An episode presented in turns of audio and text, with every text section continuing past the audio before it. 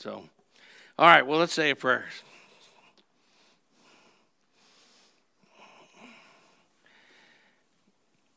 Thank you, Lord, for uh, celebrations, is one of the topics today. And uh, celebrations were created by you, and they, uh, the first celebrations took place in the Garden of Eden before the fall of man. So, um, as we study, uh, you are a covenant making and a covenant keeping God.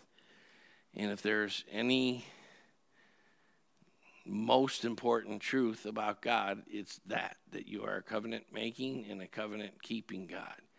Uh, we actually call your word the Old and New Covenant, even though that's really not a correct name because there are eight major biblical covenants. So, uh, amen. Any uh, progress here? Did, did, they, did they find my laptop? Thank you. Okay. So I'll, I'll, uh, I had meant not to review today, but I guess I'm going to review. And it looks like we have uh, uh, Sindhu's here. It looks like we have at least two or three people who haven't uh, been a part of all these t- teachings. So a little bit of review wouldn't hurt. So what we're looking at um, is uh, a series that I'm actually working on writing into a book. Uh, and I'm already started on it. And uh, it's uh, going to be called Components of All Biblical Covenants. So, uh, what we're basically, um,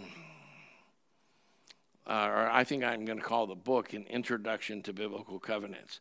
So, the first concept that we covered is that uh, God is a covenant making and covenant keeping God, and there are eight major covenants mentioned in the Bible.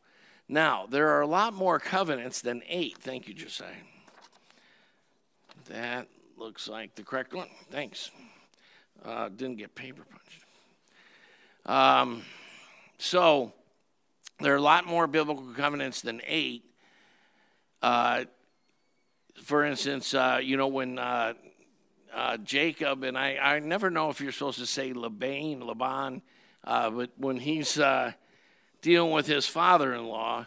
If you remember, they even like draw a line and like there was animosity between them, so it was kind of a uh, a covenant that you might call a treaty or a, or a, a ceasefire, you know, or something like that. And so uh, there's lots of covenants like that in the Bible. The most important thing to realize is that most treatments. There, there are books that, that talk about the major covenants of the Bible, uh, and we would differ in our thinking on them in this sense that you normally you hear the first one being the creation covenant, sometimes called the Adamic covenant. And uh, two things we differ with is the in, in a chronological thing Hebrews 13:20 talks about the blood of the everlasting or eternal covenant. And the fact is that God the Father, God the Son, God the Holy Spirit, three persons in one being, the classic Christian doctrine of the Trinity, had a covenant within himself. Before time began, before the material world was created. That uh, God uh, foreknows all things. There's nothing that's going to happen. Uh, like if uh, if you had a relationship with God, you could. What, what was that movie? Back to the Future. I think uh, either there was two or three. You know, in the second or third one, uh, you know, Biff or the who's the protagonist, the bad guy. Biff gets a copy of. Um, of you know all this futuristic stuff, so he knows who's going to win the next 40 some World Series is. And uh, so there, he's, he's going to bet heavily and make millions of dollars on, on this. Well, you know what? God actually already knows the winners of the next 40 World Series, assuming that uh, the United States remains a free nation and there are World Series for 40 more years. And God already knows if that will happen or it won't happen. And uh, you know, um, he he uh, gets a different enjoyment out of, of sports because part of the enjoyment we get out of sports is uh, not knowing who's going to win as we root for the game. He already knows. He, he actually knows what you're going to name your children. He knows uh, when you're going to finish college. Uh, he, he knows uh, who you're going to marry. Uh, he knows the date of your death already. And uh, he knows those who he's drawing to himself, those who are the elect and the chosen. And he knows those who are going to reject him. There's nothing past, present, or future that God doesn't know. And part that's a doctrine in theology called omniscience or a characteristic of God called omniscience. And God doesn't actually have to remember anything because he never forgot anything. He has all knowledge about all things from all possible perspective on the surface of his mind at all times. That's for, like we we cannot actually quite fathom just how smart that is or how knowledgeable that is. He he's all knowing at all moments at all times. So um, the first covenant is actually called the eternal covenant. We're not going to deal anymore with that today. We'll get into the outline here.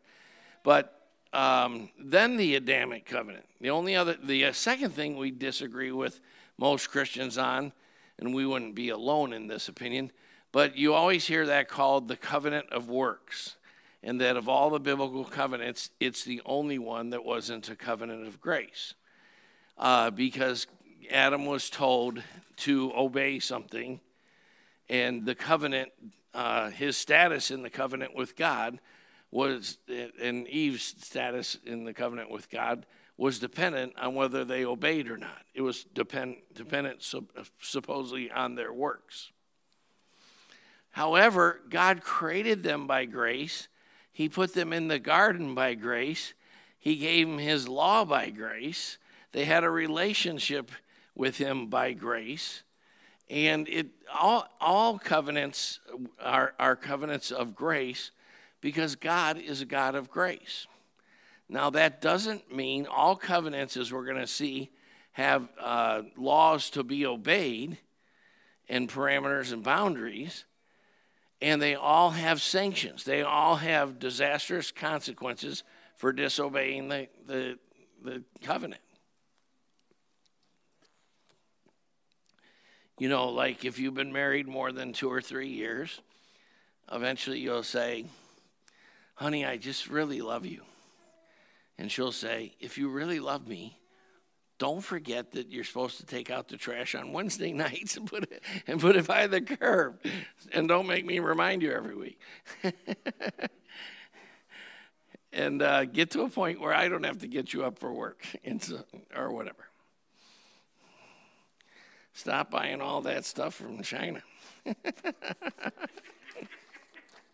if you were Catherine.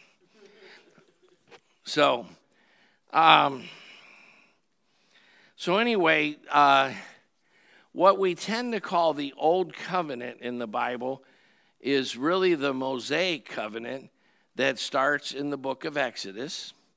In the first, nine, first 18 chapters of Exodus, are we're going to see what's called the historical preamble to the covenant that's spelled out in chapters 19 and 20. So we're going to start getting into that kind of stuff today. So flip over the page. Uh, oh, uh, another thing that we that if you that I should re reemphasize is that ultimately, in all biblical covenants, God Himself fulfills the terms of and for both parties in the covenant. We are inherently covenant breakers.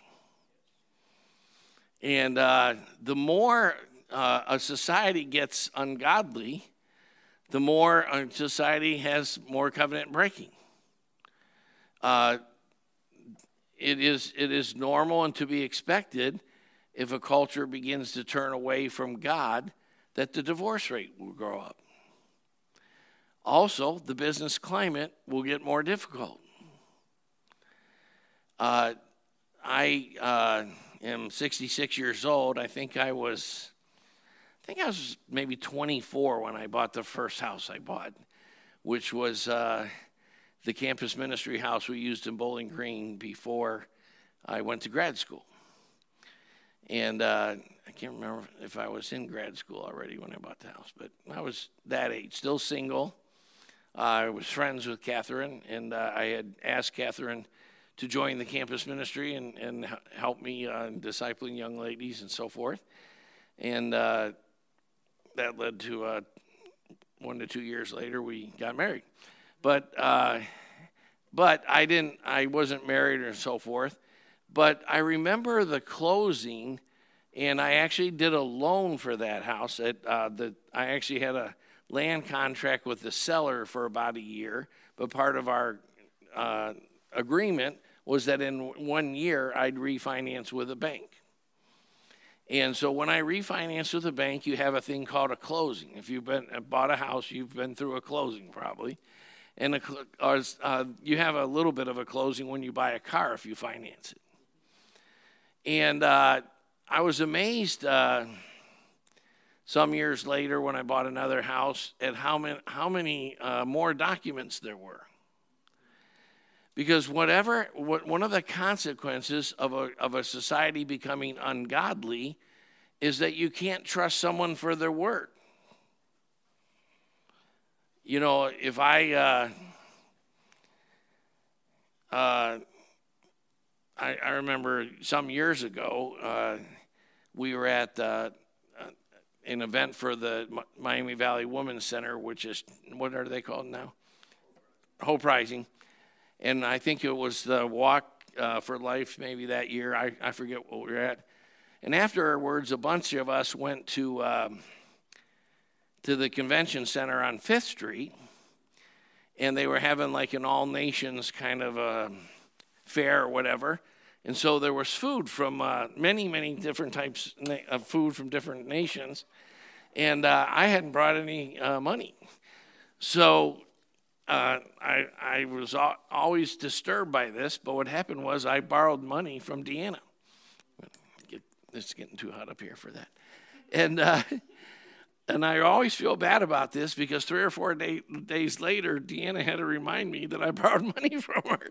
And when I had the money in my drawer all along and could have paid her at any moment, I just uh, didn't. Uh, now, in that case, there's a. I didn't intend to be a covenant breaker, but I was a covenant breaker. And she had to remind me, "Don't forget, you owe me." Uh, I think it was fifty bucks because I I wanted to sample lots of food from lots of countries and treat other people to the same, you know. I'm, I'm always buying when it comes to those events, especially if I have Deanna's money. But no, I'm just kidding. So, anyway, fortunately, I got the money out of my drawer and gave it to her and said, I'm sorry, I forgot. You know, uh, the, the problem is uh, the, the, number of documents required to close. And, and, Matt, you just, you're probably the most recent one that's closed on a new house. Were you surprised at how many places there were to sign? Probably more than 30, right? What's that? he eventually had to kind of do this with his hand, get a get a second wind. All right. So, when in the Bible, when there are covenants, one of the things that's very clear about God is God, Jesus Christ is the same yesterday, today, and forever. Hebrews 13 8. Uh, the, I, am always, uh, I'm, I'm not one that deals with change well. And so I'm always joking that I'm trying to be like the Lord. I don't change. And, uh, but uh, we, you know, the fact is, we're all over the place with all kinds of things, but God Himself doesn't change. His word is eternal, His covenants are eternal. And you can get this from, Galatians 3. But no covenant in the Bible abrogates or, or uh, denies a previous covenant. All, uh, as the covenants unfold in the Bible, they all fulfill the previous covenant. And it's God Himself who fulfills it. And we, look, we looked at Genesis 22, um, verse 8 when when uh, remember when Isaac says to Abraham, uh, "There's I don't see any lamb. Who you know where's the lamb?" And uh, I I think Isaac might have started from the context. I wonder if Isaac's like, "Uh oh, something's not right. Yeah, I might be in trouble here." Uh, and the Hebrew brings this out, and. Um, uh, really, not a lot of English Bibles bring this out. The Complete Jewish Bible is an English translation that brings this out. But Abraham says to, to, uh, uh, to Isaac, God Himself will provide the, the lamb, He'll provide the sacrifice. But the Hebrew actually means God Himself will provide the sacrifice of Himself. He, God Himself is the sacrifice. And of course, if there's any basic doctrine to Christianity, is uh, you know Jane and uh, John Bradbury didn't die for your sins. God Himself died for our sins. No man can redeem his brother, the Psalms say, because the, the price of his soul is too costly. There was only one person in all the universe that could be a savior, God Himself because He had a perfectly, uh, He was fully human yet without sin. Not it wasn't only that Jesus had never sinned or committed individual sins. He didn't. He was born of the Holy Spirit. He was fully human, just like Adam was created by the Holy Spirit.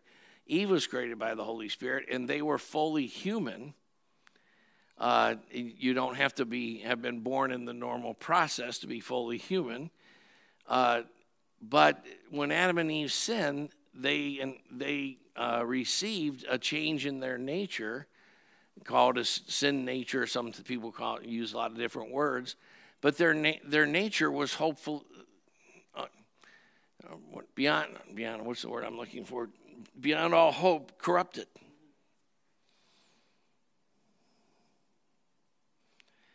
uh, in such a way is although that the symbolism of the fact that they covered themselves with fig leaves is that fallen man is always trying to atone for himself before God.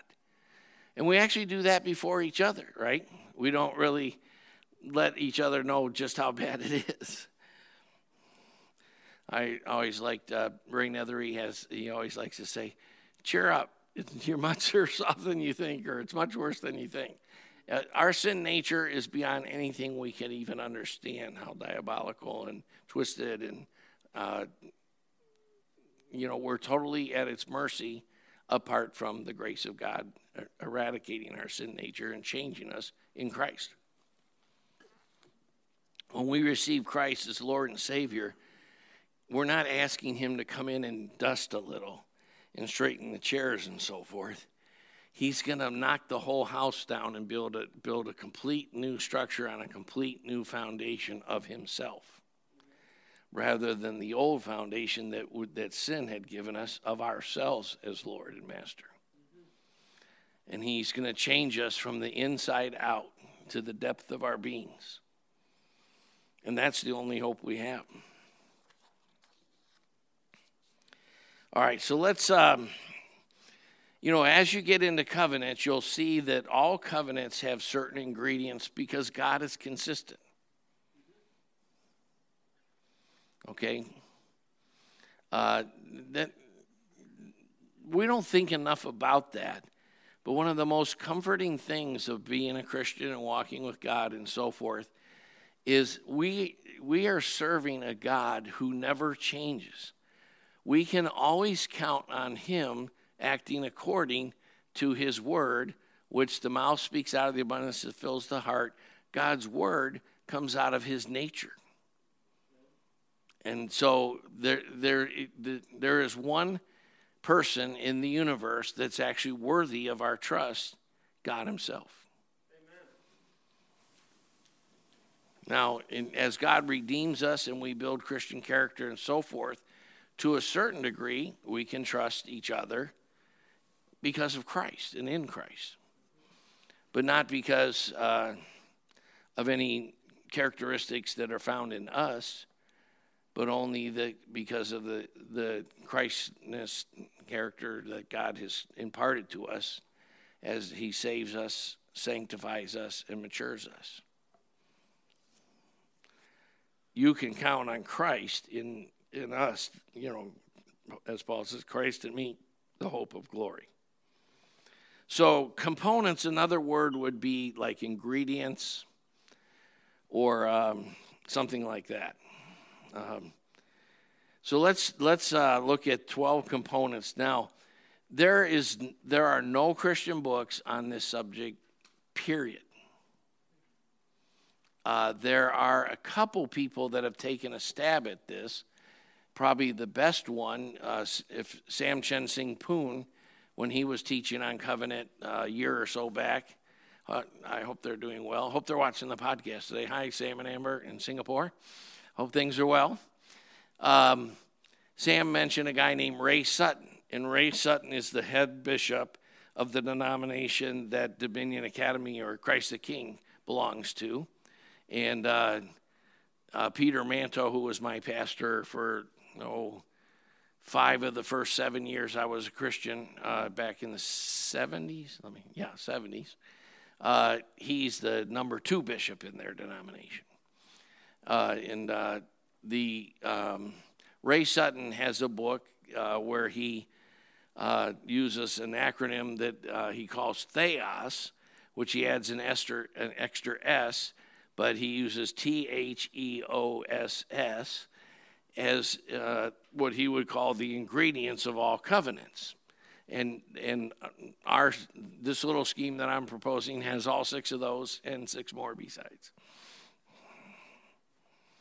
So uh, let's get into these. First, now, uh, we've mentioned this before, but I'm going to review this too. Sorry. But you really need to know this.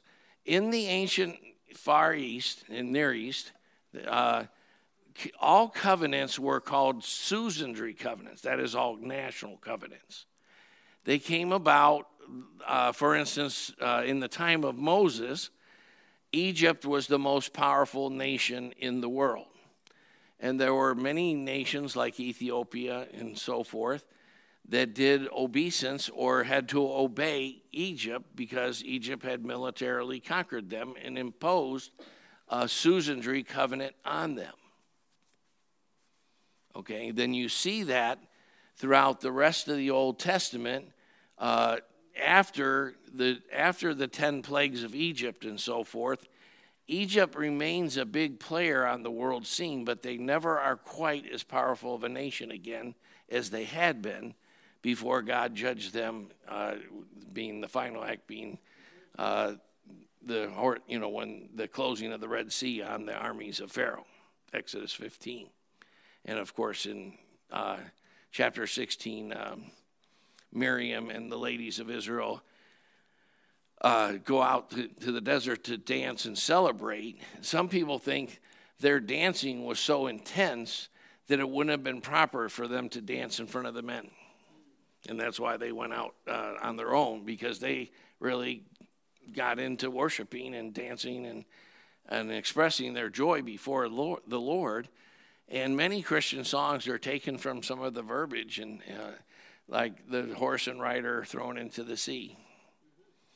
The Lord is God, and I will praise Him, my Father. There's all those songs. So. Um, in Suzerainty covenants, of course, you see eventually the uh, Babylon uh, uh, arises, then the Medes, then the Persians, uh, then eventually Greece, then eventually Rome. So by the time of Christ, there's been about seven different nations who are the most powerful nation in the world, and we're conquering the nations around them.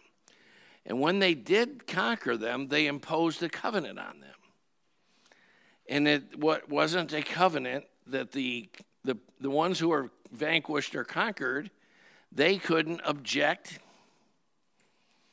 Uh, you know, I always like to say, what when you come to Christ, you can accept Him, you but you uh, you cannot accept Him, but you can't alter the covenant. What what is kind of the heresy of today's kind of self-centered Christianity and what God will do for you approach uh, in uh, in the whole prosperity gospel and name it, claim it, and all those kind of things. Part of what's the problem with all that is it begins with what's in it for me. And some pastors who study church growth and stuff have rightfully said, whatever you use to bring someone to Christ, you're going to have to continue to use that to help them go forward. So if you appeal to their selfishness, you're you're uh, uh, fighting an uphill battle from the beginning because the gospel is not a selfish, you know, like die to self, take up your cross, deny yourself. That's not a selfish message.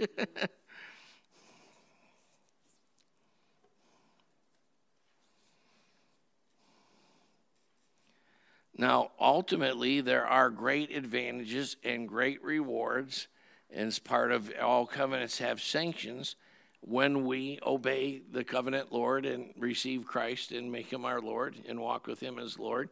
There are ultimately all kinds of blessings, but those blessings are on the other side of the cross always. I, I always like to say, uh, you know, joking with people that are considering Christ, this is going to hurt you more than it does me. At least your, your coming to Christ is going to hurt you more than it does me. because you're going to die. You're going to have to embrace your crosses. And Jesus, it's very clear that we actually have to take up our crosses daily. God gives you bosses that are crosses, uh, spouses, uh, sometimes uh, children, sometimes jobs, sometimes uh, uh, you, you'll struggle with a particular temptation or whatever. But there's always going to be a death to self in order to have the life of Christ come through you. So, let's talk about the 12 uh, components of all biblical covenants. First, the uh, covenant Lord identifies the members of the covenant. And it's not like uh, if John Gray and I, who are good friends, were having a uh, covenant discussion about going camping or something. Uh, John Gray would be free to tell me, well, I think I have these strengths. I, Greg, you know you don't know a lot about camping, and I do. So here are some of the things I'm bringing to the table. But when, we, when God is involved in the covenant, the parties are identified as He sees it. And so there's a lot of good teaching at times about your identity in Christ because you are who God says you are, not who you say you are. And the more you can see what the Bible says about, uh, you know, one of the reasons you, you get uh, sometimes in, in the name of humility or false humility or what I call the humble ben, bumble syndrome, you'll hear people kind of denigrate themselves. You know, I'm just a loser. And the fact is, in Christ, you're who God says you are.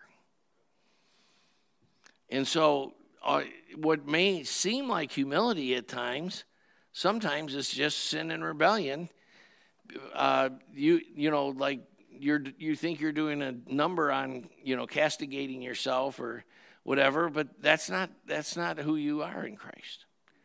You're a new if if anyone's in Christ, 2 Corinthians 5:17, you're a new creation. The old things have passed away. Behold, all things have become new. You're who God says you are. And you might have been known for this kind of wickedness or that kind of wickedness or, or whatever, but that's not relevant anymore. I remember when I was maybe about a year old in Christ or so, when I first started to understand this,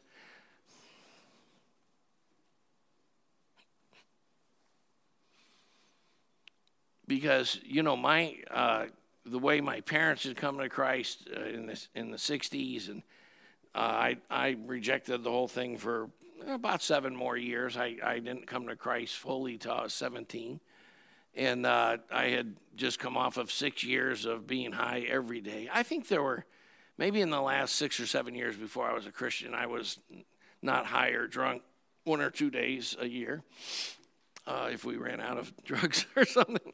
Uh, you know, and I, I, uh, you know, some of my great goals were like getting nice kids in my school to to uh, party more with drugs more and something. Like, what a girl, what an ambition. Uh, yeah, you know, I, I thought I'd really accomplished something when I finally got my two older brothers to start smoking pot, and you know, like big big uh, accomplishment. And so, uh, you know, when I came to Christ, as you probably, if you've uh, walked with the Lord more than an hour or two, uh, you've probably failed at times. And uh, if you're honest with yourself, if you walk with the Lord more than a day or two, you failed a lot of times. and more than you'd like to count, and more than you could count. Right? And so uh, it would be easy for us to focus on our shortcomings. And I can remember dealing with feelings like, I because I when I became a Christian, I God kind of put me in this uh, very radical on fire college fellowship that everyone was super on fire and uh, knew their Bibles and the worship was really intense. And I remember thinking sometimes, who am I kidding? I'll never be one of these people. I'm just a pothead. You know, I steal cars and, you know, what, do things like that. Uh, how, who am I kidding that I'm going to be one of these Christian types? And you know, what happens is you get uh, humble, you start to get grace, and you maybe have uh, a few days where you're on fire and you're zealous and so forth, but inevitably you stumble. And then you're, if you're, if you're focused on uh, your feelings and your experience rather than Scripture, you can really kind of start beating yourself up. And I can remember, you know uh, the Lord helping me and a, and a particular pastor friend that was helping me just kind of begin to, to, to keep the truth of my water baptism. And to say to my emotions, and, and I'm sure that times there were demonic spirits behind them, you know, like I'm not going to hear all this stuff. Greg Weiss doesn't live here anymore. A new creature in Christ Jesus lives here now. And it really doesn't matter what I did.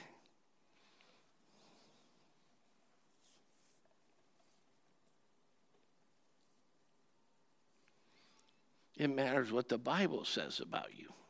Amen. That's what really matters. And I uh, can remember you know having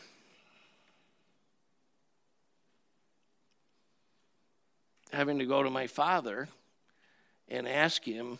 Uh, in our family, we had kind of a, a, rule that you had to work a job once you were 10 or so, and uh, you had to put your money in the bank and do your best to pay for college. And as long as you were doing that, my father paid the rest of it. You know, if you could pay for one year, he paid for the other three or whatever. But you would, uh, but even when in college, you were expected to work a part-time job and contribute toward the cost of your college. And all my brothers and sisters, we did this, of course, and uh, like we, this modern kids would hate this. We actually weren't allowed to have a car until we had a bachelor's degree, and uh, so. Uh, of course, I lived a mile off campus. It wasn't a very long walk for a young guy. So, uh, but I didn't have my first car until after I finished college. And uh, I can remember having to go to my dad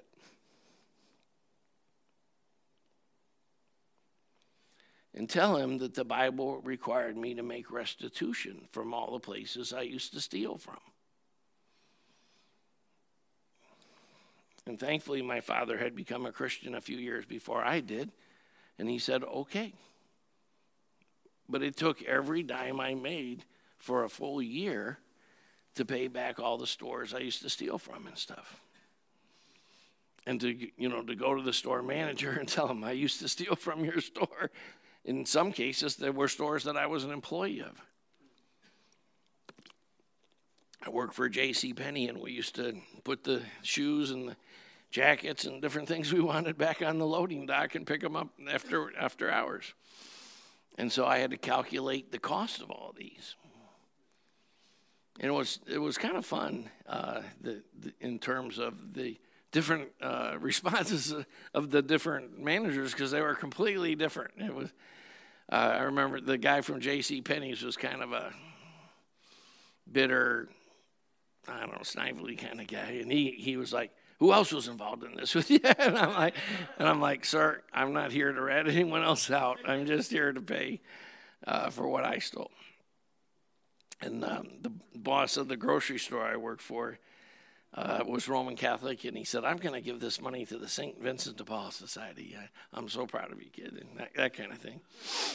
And uh, the the place I stole the most from, uh, the guy was smoking a cigarette, and the the ash was about this long, and I'm like, "It's going to fall,"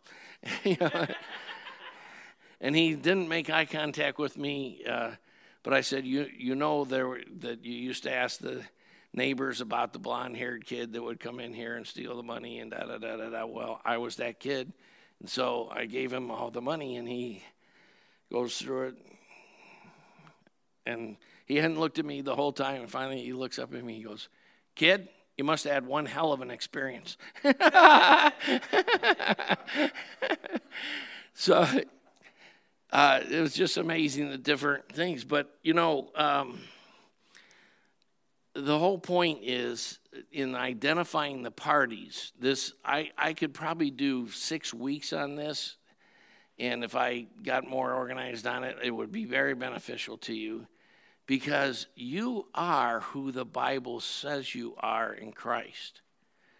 And one reason you need to thoroughly read the whole Bible, you need to understand the depth of man's depravity. It's much worse than you think. And you need to understand the great Savior and the great salvation, which are slightly different. It's amazing what God is saving us from. And who He makes you in Christ is. Um, super important. Now, flip over to the back of the page. We're gonna we're only gonna get through point number one today. It looks like in Exodus 19.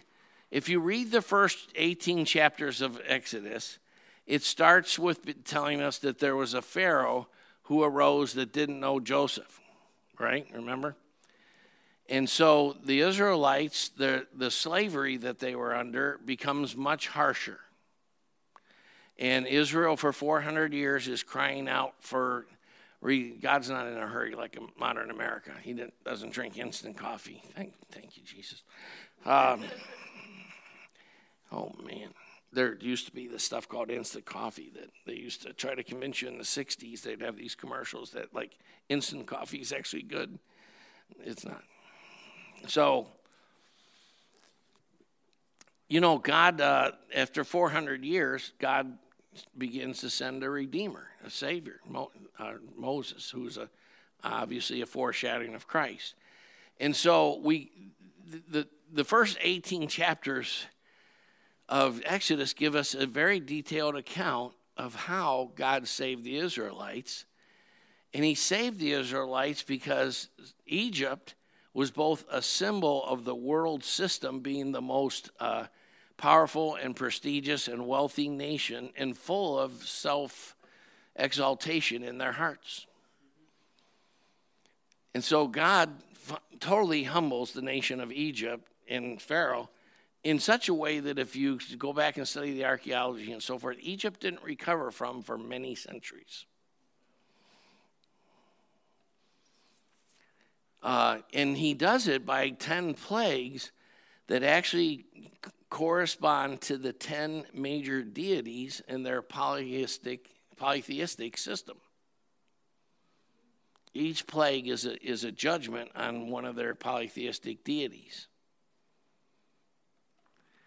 And so in Exodus 19, when he says, In the third month after the sons of Israel had gone out of the land of Egypt, on that very day they came into the wilderness of Sinai. When they set out from Rephidim, they came to the wilderness of Sinai and camped in the wilderness, and there Israel camped in front of the mountain. And Moses went up to God, and the Lord called him from the mountain, saying, This is what you shall say to the house of Jacob and tell the sons of Israel. You yourselves know, you've seen what I did to the Egyptians and how I carried you on eagle's wings and brought you to myself. Now then, if you'll indeed obey my voice, and he goes on to tell them that they'll be members of his family and his covenant and his special treasure and so forth. But what he does is he identifies uh, himself that I bore you on eagle's wings. And he does the second point, a historical prologue. He summarizes by saying, I bore you on eagle wings. He summarizes what he said in the first 18 chapters in two lines. Like, don't forget, this is what I did. He first says, Don't forget, this is who I am. Then he says, Don't forget, this is what I did. And you're going to need to know those two things to be, to be involved in my covenant and be part of my special treasure and my holy nation and my uh, unique people that are in the earth. You're going to need to remember that all the time. It's good to remember uh, there's many New Testament scriptures that exhort us. Uh, you know, uh, memories are a funny thing.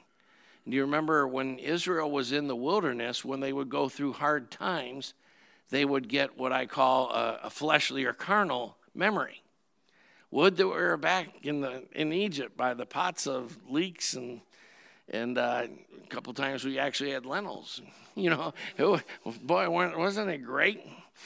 And uh, their their their unsanctified memory uh, got the better of them. So you know, if you look at uh, Second Peter, Peter knows that he's about to go be with the Lord, and he's labored in these people's lives for his whole life. And three times in Second Peter, he says, "I'm writing these things to you so you can bring into your remembrance."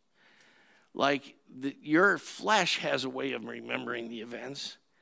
It's important as a Christian to go back and, as the Bible says, remember your former sins like it may not be bad for you like it was once was. Your life may not be nearly as miserable as it once was, but you need to remember how miserable it was.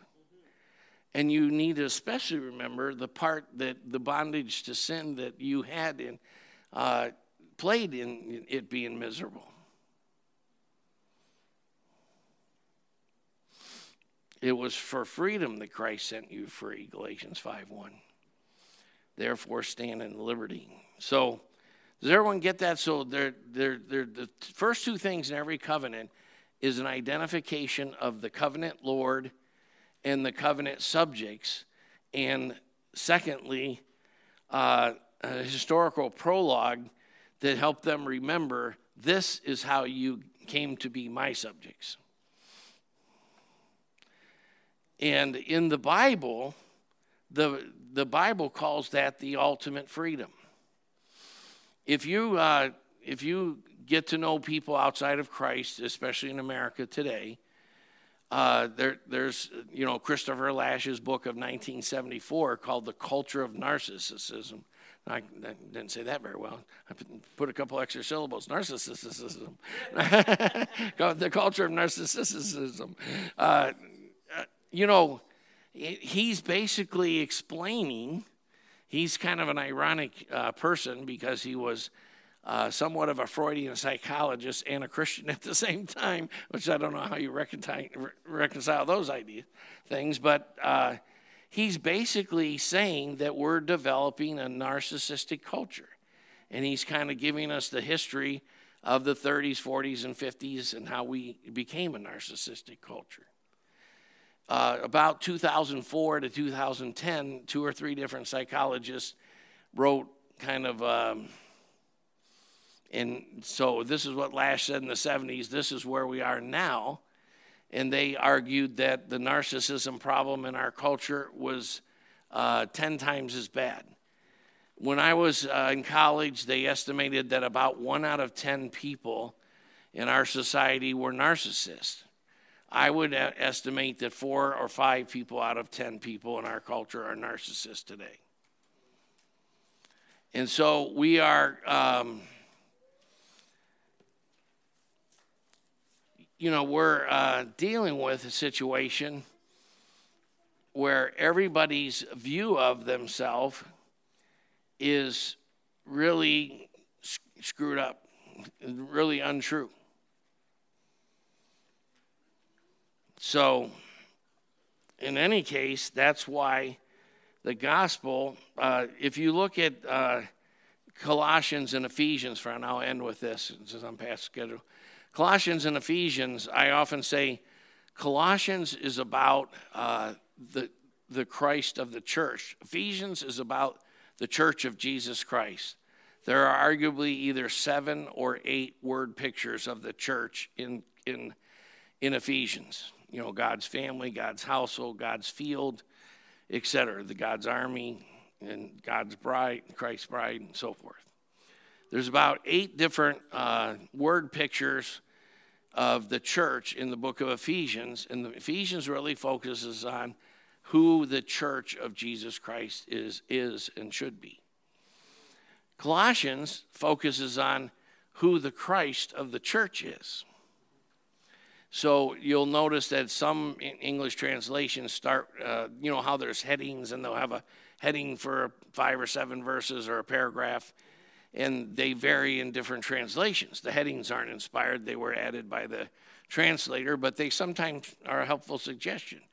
Uh, the, the heading before Colossians 1.15 usually says something like the preeminence of Christ or the preeminent Christ or something like that because Colossians uh, 1:15 tells us the, the, how great Christ is and through Colossians 1:20. And so again, so Colossians, Paul is actually starting the book by identifying the party to the covenant, by telling you how great Christ is. And in Ephesians, Paul is uh, telling you you're what your relationship to Christ is as the family of God. And so you'll see this uh, pattern of identification of the parties in the historical prologue all through the Bible, in all of the covenants. And we'll pick it up next week with uh, looking at uh, the declaration of the new order, which is in, again, all the biblical covenants. Um, and whenever, whenever the covenant Lord in the suzerainty covenant, it's kind of like if you ever if you ever listen to the politicians. I personally hate the whole political thing in our culture right now. We're at an all-time low for narcissism and for uh, inability to get to get along, and and uh, we basically have two uh, worldviews clashing and competing, and it's uh, it's frankly not done with respect or kindness anymore. It's it's uh, out of control. But it, uh, as you look at uh, the the whole political situation, um, I forgot the point I was going to make about it. Um, or was I? So, uh, oh uh, yeah, they're always the, the they promise the new order. They always tell you how they're going to create jobs. Governments don't create jobs. they don't. No government, you know, I, I owned a business at one time and had some employees and stuff. The government didn't create the business. they, if anything, the government worked to undermine the business. It's called taxes. Uh, and so the government doesn't create it. But anyway, the, po- the politicians are always telling you the new order that they have brought about and, how, and that they're going, going to bring about. Uh, don't believe it. Uh, only, our, only the real covenant Lord can bring about social redemption, uh, economic redemption. Whoever you look to be your Savior will always become your Lord. So if you're going to have more welfare programs so you have less responsibility and more bailouts and so forth, you also with that in that you can't have that without more government control. Whoever you look to be your savior must biblically and inevitably become your Lord. And if the state is going to be your savior, the state is going to be your Lord. We'll look at that next week. Uh, who's doing the communion?